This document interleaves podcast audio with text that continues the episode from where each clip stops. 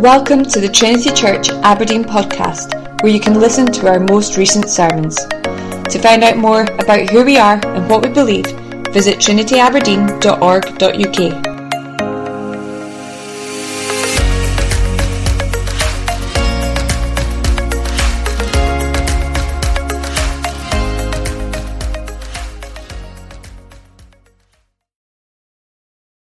Well, let's turn in our Bibles to the fourth and final chapter of Paul's letter to the Philippians, where we're reading today in verses 2 to 9, page 982 in the church Bible. You'll find one on the window ledge or in front of you. And if you're using the large print version, page 1165. And I'm thrilled to know there's somebody I can call at 2 o'clock in the morning if I have any computer problems, and he'll be willing to help me.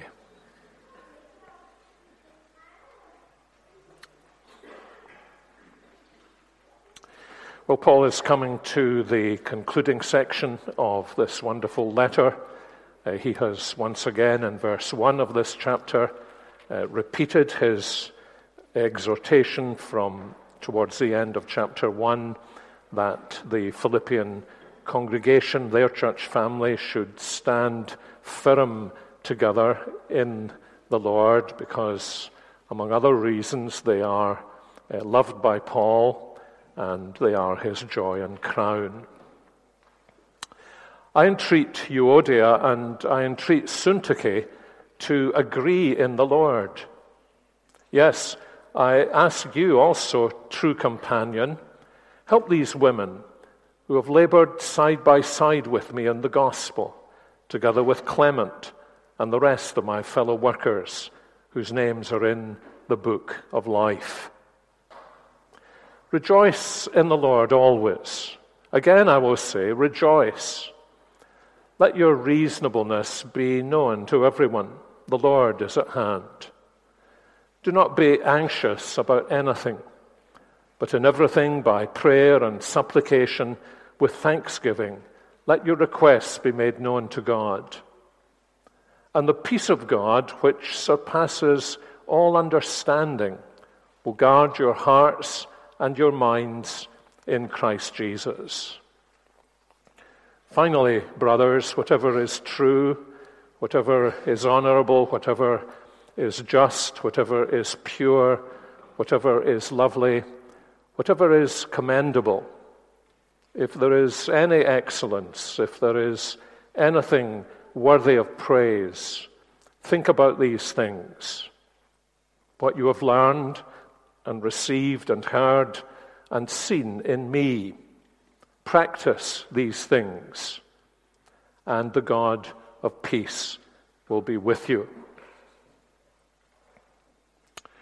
Of all of Paul's letters to whole churches, the letter to the Philippians has always seemed to me to be the most personal, the most letter like. At least in structure, it's very like the letters that my mother wrote to me twice a week uh, when I became a student here last century in the university. They began with personal news, as Philippians does.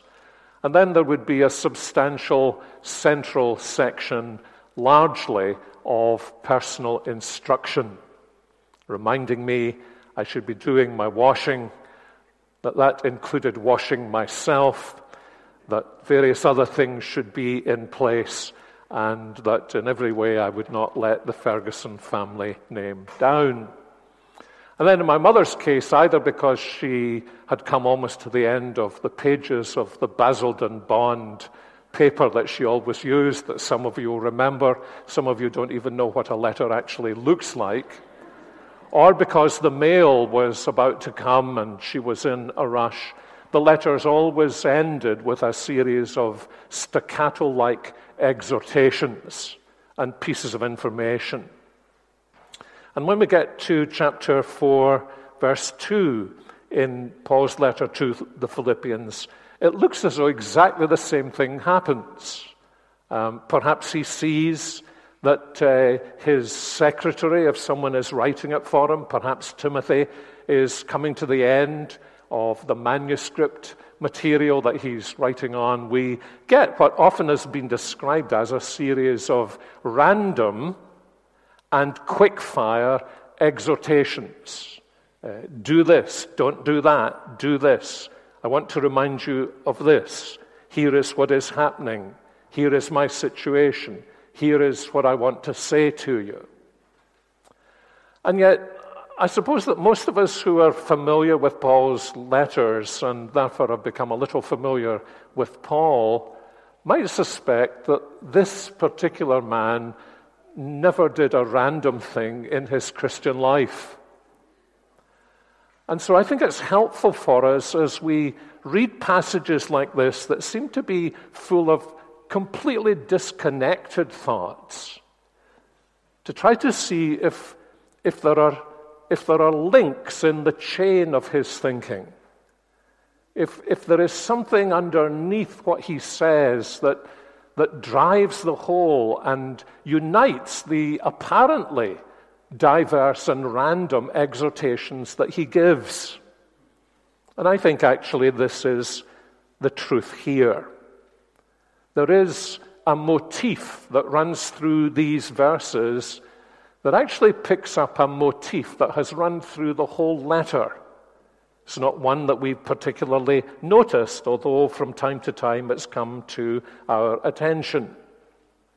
But if we go back through Paul's letter to the Philippians, which is often the best thing to do when you get to the end of a Bible book, to go back and understand the beginning in the light of the ending and the whole in its unity. We notice one of the motifs that has run through the whole of this letter is actually the use of the mind. And Paul, time and time and time again, has used a verb that means to think. He used it in chapter 1 and verse 7. He used it again twice in chapter 2, verse 2. He used it again, chapter 2, verse 5. He uses it again in chapter 3 and verse 15, chapter 3 and verse 19. And then in our next section, he uses it again twice in the same verse. So, in a sense, if we had heard this letter rather than reading it or hearing it in English, we would have, we would have heard a kind of drumbeat running all the way through in which the Apostle Paul was exhorting these Philippian believers, his dear friends, to use their minds properly in a whole series of different contexts. Reflecting on this uh, actually reminds me not of something my mother wrote to me, but a book that came out, I think, in the 1960s when I actually was a student here. Uh, on Romans chapters 5, 6, 7, and 8 by the late John Stott, in which I remember reading as a teenager this sentence that now seems such an obvious thing to say, but as, a young teenager, it, it stuck in my mind. John Stott said, The secret of holy living. Now, isn't that something we would all want to know? The secret of holy living, John Stott said, lies in the mind. The secret of holy living lies in the mind. I'm sure he said that in those days because there was a great deal of emphasis on feelings and emotions in the Christian life. And in the little world that we live in, probably there isn't that same emphasis, but in the world outside, tremendous emphasis, and in much of evangelical Christianity, tremendous emphasis on the importance of the feelings. You are driven by your feelings. And Dr. Stott was saying, no, the truth of the matter from a biblical point of view is that the secret of holy living, or as we have called it in this instance, the grace style, lies in the mind. Not, notice, in your IQ, not in your IQ, but in your mind and in the way in which your mind has been shaped and fashioned by the truth and power of the gospel of Jesus Christ. And this, of course, is precisely what Paul says in Romans 12 1 and 2, isn't it? How is it that our lives are going to be transformed? Answer, he says, it is by the renewing of your mind by the gospel that your life is transformed.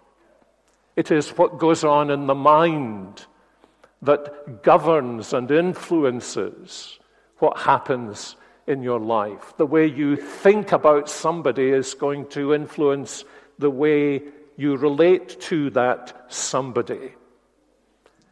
And what strikes me here in these three little paragraphs in verses 10 through 9, in verses 2 through 9, is that he actually illustrates this principle. Paul illustrates this principle in three different ways. First of all, in verses 2 and 3, that must have made some people, at least two of the members of the Philippian congregation, just a little uncomfortable when this was read out in the church meeting. Paul emphasizes the importance of having a mind that seeks the mind of Christ and therefore harmony with other believers. You see the words I entreat, I beseech, I appeal to Euodia, and I entreat, I appeal to Syntyche to agree in the Lord. So there is Miss Prosperity, which is roughly what her name means, and there is Miss Fortunate. And there they are, excited to be in the church meeting when uh, the church has been gathered. There's a letter from Paul. We're all excited to hear a letter from the apostle who planted our church.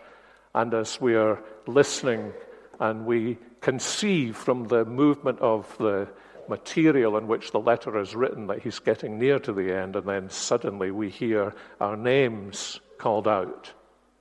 I entreat you to agree in the Lord. Or more literally, because he's using an expression here he's used before, I entreat you to think the same way. To think the same way in the Lord. Now, what's this all about? Well, you'll need to ask Euodia and Syntyche if they persevered to the end in their Christian lives when you get to glory. And so, through the history of the Christian church, there have been all kinds of wild guesses as to what was going on and who these ladies were. One thing I think is fairly clear this was not a disagreement about the truth of the gospel. This was not a disagreement about the truth of the gospel, about Christian doctrine. Why do I say that? Because already in the letter, Paul has dealt with false teaching. And characteristically, he doesn't glide over false teaching because, as we saw on a previous occasion, these early Christians believed that false teaching can destroy the church. So, whatever it is they are not in agreement in, it looks as though it's personal. But it's not only personal, it's also serious. Serious enough for Paul to call them out, not the kind of shout out I'm sure they wanted as his letter was being read. And it's interesting, he appeals to each of them.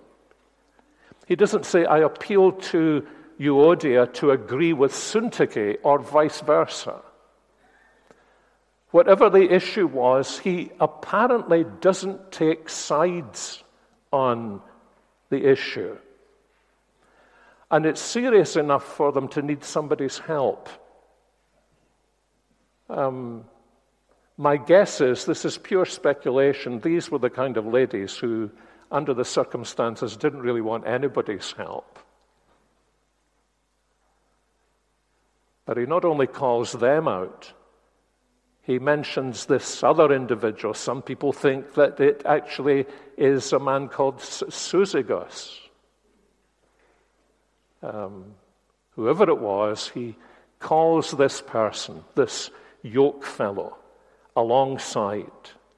And he says, I want you to help them, true companion, help these women. And I think we can therefore assume that whatever this tension was about, whatever this lack of agreement was about, the fact that the Apostle Paul had heard about it at such a distance was an indication he was concerned um, that if it wasn't already doing it, it was going to affect the whole church family. And the problem? I think the fact that he uses language here he had already used in chapter 2 when he had appealed to them and said, Now, in humility, I want you to have the same mind, and the mind I want you to have is the mind of the Lord Jesus Christ. The bottom line issue was these women were not asking the question in our situation, in our relationship with one another, what is the mind of the Lord Jesus Christ? And actually, friends, that's fairly typical of what happens in churches when people fall out or where there are disagreements of one kind or another. Sometimes it's the last question anybody asks. But what is the mind of the Lord Jesus Christ on this? As he has revealed himself to us in his word, in the scriptures. What's the mind of Christ here? Because that, as we, as we submit to that, that, that is going to resolve our tensions, our disagreements, our difficulties with one another. And it's interesting, isn't it? Uh, uh, uh, You don't want me to linger too long on Euodia and Syntyche, and I don't mean to, but I think it's, it's really very interesting that although Paul calls this other man to come alongside these women in the very way he, he addresses the situation. He not only indicates that actually it's potentially very serious, but he gives little hints as to, as to how they can be helped. He actually gives them little hints about what the mind of Christ in their situation might be.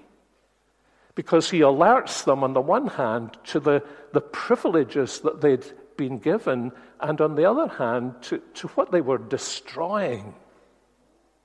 He shows them they are, they are destroying something that is far more important than whatever it is they happen to be disagreeing about. So he says, for example, they had labored side by side. I mean, what a picture.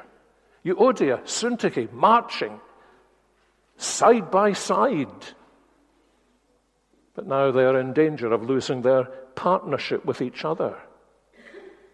And they'd labored together with Paul.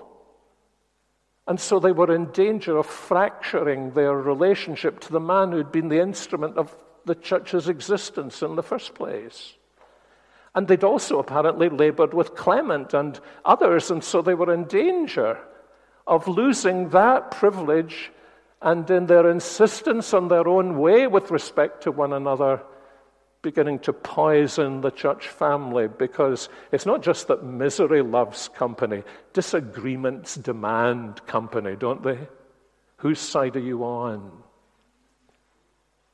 And so they were losing so much for so little. And then he puts it in this, this beautiful way they are sisters in Christ. And they, along with all of these others, he says, their names are in the book of life. You see what he's hinting at? He's saying, Listen, listen, sisters. Listen, if your names have been written in the Lamb's book of life, and you are destined to be in his presence for all eternity, And He has put the hand of His grace upon you to bring you to Himself and to bring you into this church family. And you there are going to live together, not only in His presence, but in each other's presence. What on earth do you think you're doing? Have you lost your marbles? You're not thinking properly. And so I think we can assume that when he says to this friend, uh, this true companion, help these women, then he assumes that this true companion will remember all that he had said in chapter 2 about having the mind of Christ. And what characterizes the mind of Christ is that humility that the Lord Jesus demonstrated even towards people who had fallen out with him. And not least, as we saw in Philippians 2 5 to 11, in the way in which it summarizes what took place in John 13 in the upper room. He washed the feet of the man who had most fallen out with him Judas Iscariot.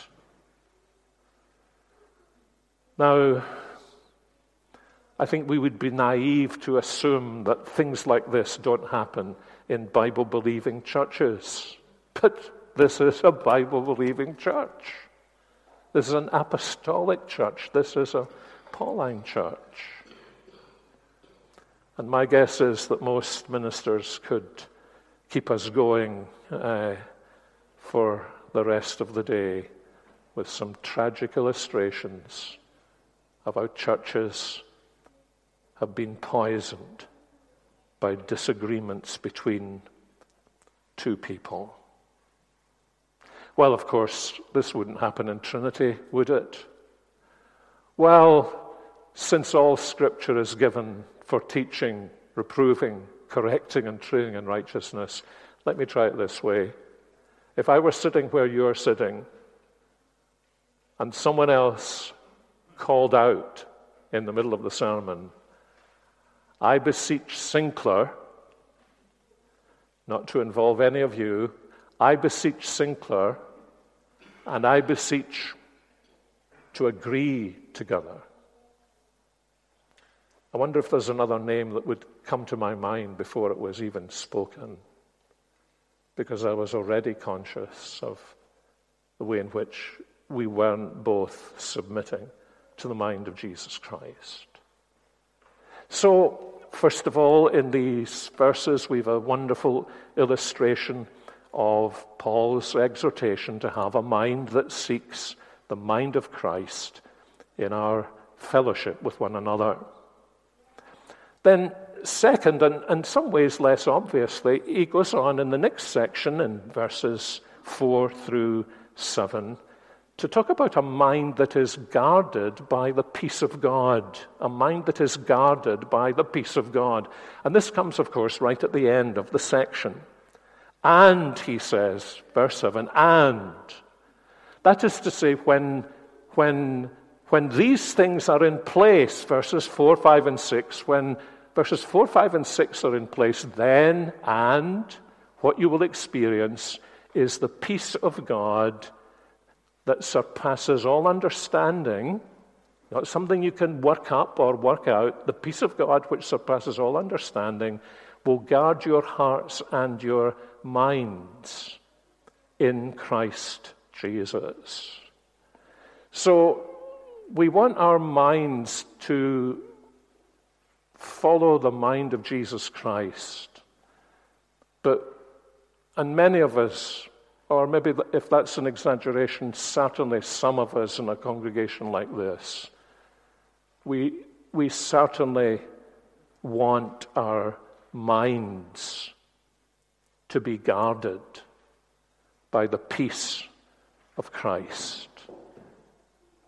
Because our minds, that's the problem, isn't it?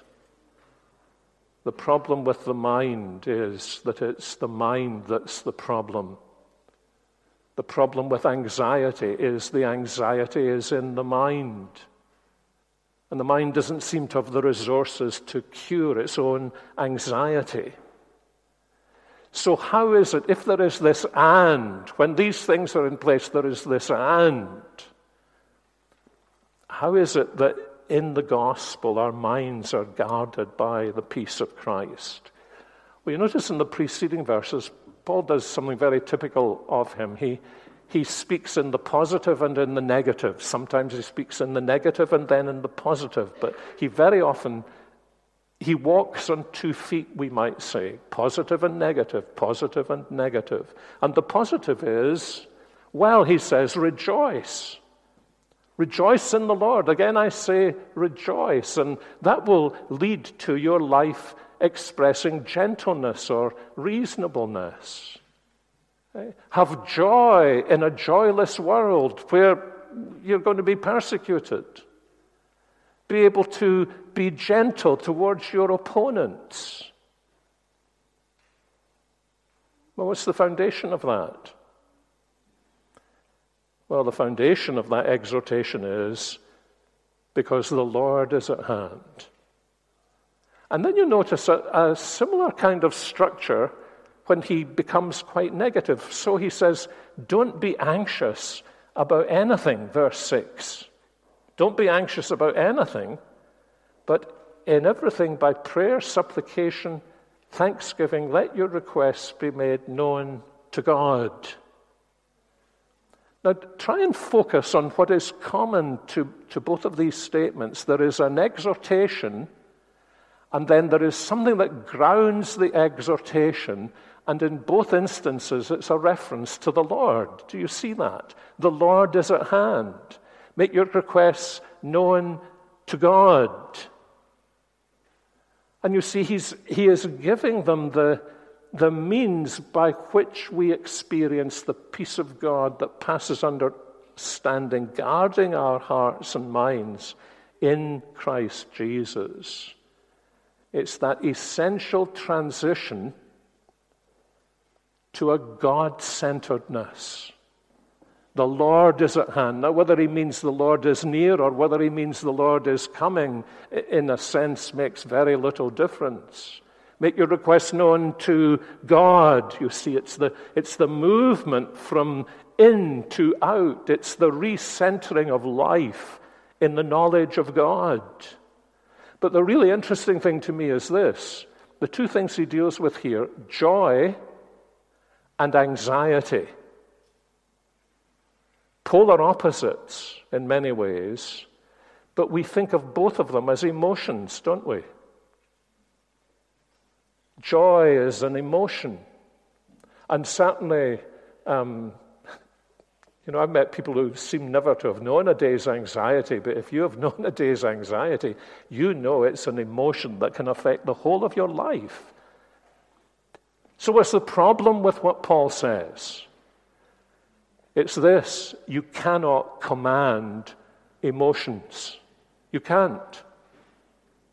Indeed, I suppose any, any 21st century counselor would say to you the last thing you say to a sad person is, be joyful. And the worst thing you can say to somebody who's desperately anxious is, don't worry. They're likely to say to you, What do you mean, don't worry? You don't know what you're talking about. That makes as little sense as saying to a man who is paralyzed, Get up and walk. But you see, that thought should trigger off some thoughts in our minds, shouldn't it? Because these are exactly the things the Lord Jesus said. Be joyful to people who were sad. Don't worry to people who were almost paralyzed with anxiety and to a man who was paralyzed, get up and walk. So, why, why was the Lord Jesus not a lousy counselor? That's all the bad counsel. You do not do that. Well, the answer is obvious, isn't it? Because in Jesus Christ, as those who were sad looked to him, they could find the source of joy as those who are anxious looked to him they could find the source of peace. And as those who were paralyzed looked to him, he gave them the physical resources they needed to be able to walk. And you see, that's, that's what's embedded in what Paul is saying here. Uh, that's why the teaching he's, he's giving them is, yes, in a very gentle way, it's, it's reorienting their way of thinking from the situations that they are in that cause joylessness and anxiety to the one who gives both joy and peace. And he's really hinting to them, you know, friends, uh, your mind is focused in the wrong direction. Remember, the Lord is at hand. Make your request known to God. You know, if you're familiar with the Psalms, there are many Psalms where, where there's a, a fairly obvious turning point. Um, there's a but there's all these difficulties and challenges, and then there's a but, and it looks as though from moving in reverse gear, the psalmist begins to move up the gears first gear, and second gear, and third gear, and then he may drop back to second gear, but he'll rise again to third gear, and even fourth gear, sometimes even fifth gear or beyond. And what is it that causes the transition? Without exception, what causes the transition is this kind of eh, switch of the mind from being focused on self and circumstances to being filled with the knowledge of the Lord. But God can do it. Remember how it's put by Isaiah, this is Isaiah 26, isn't it? He will keep him in perfect peace whose mind, isn't that interesting? Whose mind is fixed on you. And Isaiah uses a wonderful word there for he will keep him. means to watch, to guard. It's actually even used in the prophets of, of surrounding armies besieging a city so that nobody can get out or in. And that's what Isaiah is saying. He will keep in perfect peace the one whose mind is stayed on him. And that's, that's one of the reasons why it's so important for us just to sit under the ministry of the word and the songs that we sing, isn't it? It, it keep, doesn't it keep some of us going just from week to week? Because it presses in upon our minds that drift downwards and inwards and aroundwards to our circumstances, presses into our minds a recentering in the Lord Himself. So, yes, He wants them to have a mind that is like the mind of Christ and they share fellowship with each other, and a mind that's guarded by the peace of God and then, briefly, thirdly, finally, a mind that I think we could put it this way is well stocked with the marks of grace. As a young Christian, I used to hear well meaning ministers whom I loved and admired urging me, you need to learn to think as a Christian. And because I was a disagreeable kind of fellow, and you think, that's, that exhortation is all very well, but how do we think? And it's, it's, like, it's, like, it's like one of those questions that you knew the answer until somebody asked you the question. How do you think? How do you think? And I came to this conclusion as a Christian that actually what Scripture teaches us is that we can only think clearly when we are first thunked. That's not a Bible word, it's not even a Hebrew word. When we're thunked. That is to say, the scripture is not exhorting us to sit down in a darkened room and think. The scriptures are exhorting us to open our minds to the teaching of scripture, and the teaching of scripture will thunk us And our lives will be transformed by the renewing of our minds. In a sense, yes, it's, it's, an, it's an activity in which we engage, but, but like the exercise of faith, it's an activity in which it's God who does the transforming. And so, of course, often our problem is our problem is like the, the parable Jesus told of the man whose house was swept clean of the devil, and then there wasn't any furniture put into it.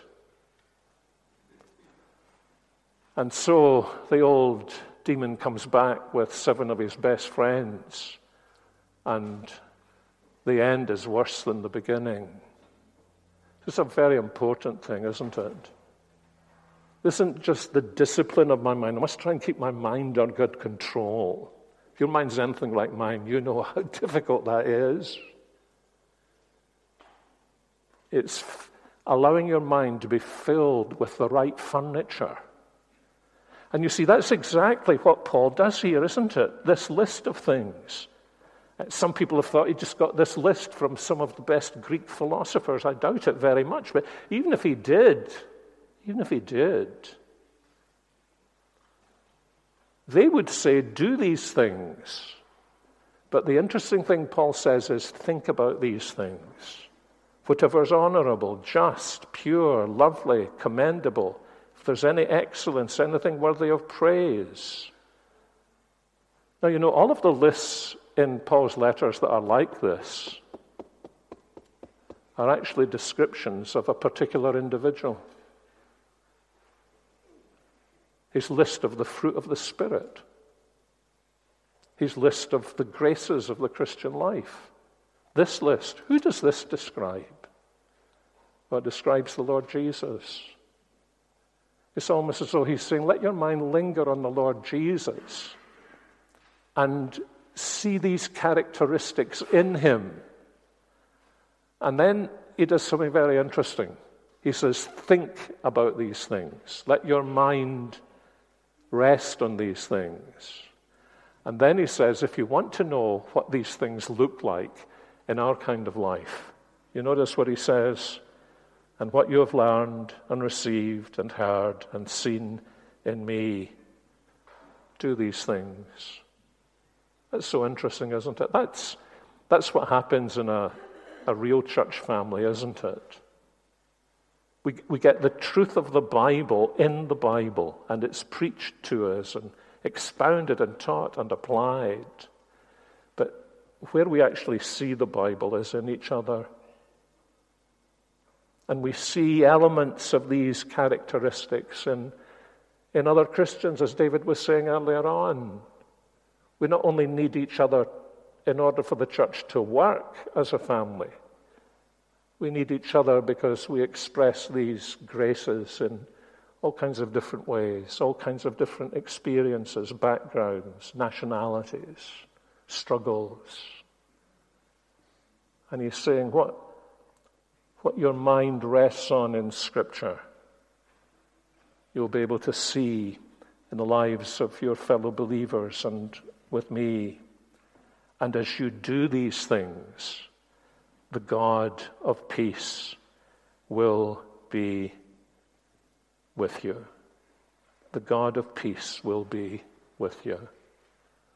Because at the end of the day, what all of this means is that Euodia and Syntyche, all the believers in Philippi, all of the brothers and sisters, whatever their circumstances, challenges, sorrows, anxieties, as God's word fills their minds with the person, the work, the grace of the Lord Jesus Christ, then they begin to find the resources for harmony in the fellowship, joy in the life, and peace in the heart. Well, this must have been a shock to our dear friends Euodia and Syntyche. I hope they recovered from the shock to be able to listen to the rest of the passage. Because if so, then our Lord's Prayer would be fulfilled, wouldn't it? I pray that they may be one in order that the world may believe. And whether they did or not, let's be sure we do. Let's pray. Lord, we thank you again for this letter. Uh, we've no idea how long it took Paul to write it, but we know in a sense it's the fruit of a lifetime of your work in him. We thank you that you've preserved it. This is an amazing thing to us. And we thank you that throughout the whole history of the church, your people have benefited from it. And we pray as we seek to benefit from it and from this passage this morning that our minds may be more and more fixed and filled with the Lord Jesus and that we may know that he is near. And we ask this in his name. Amen.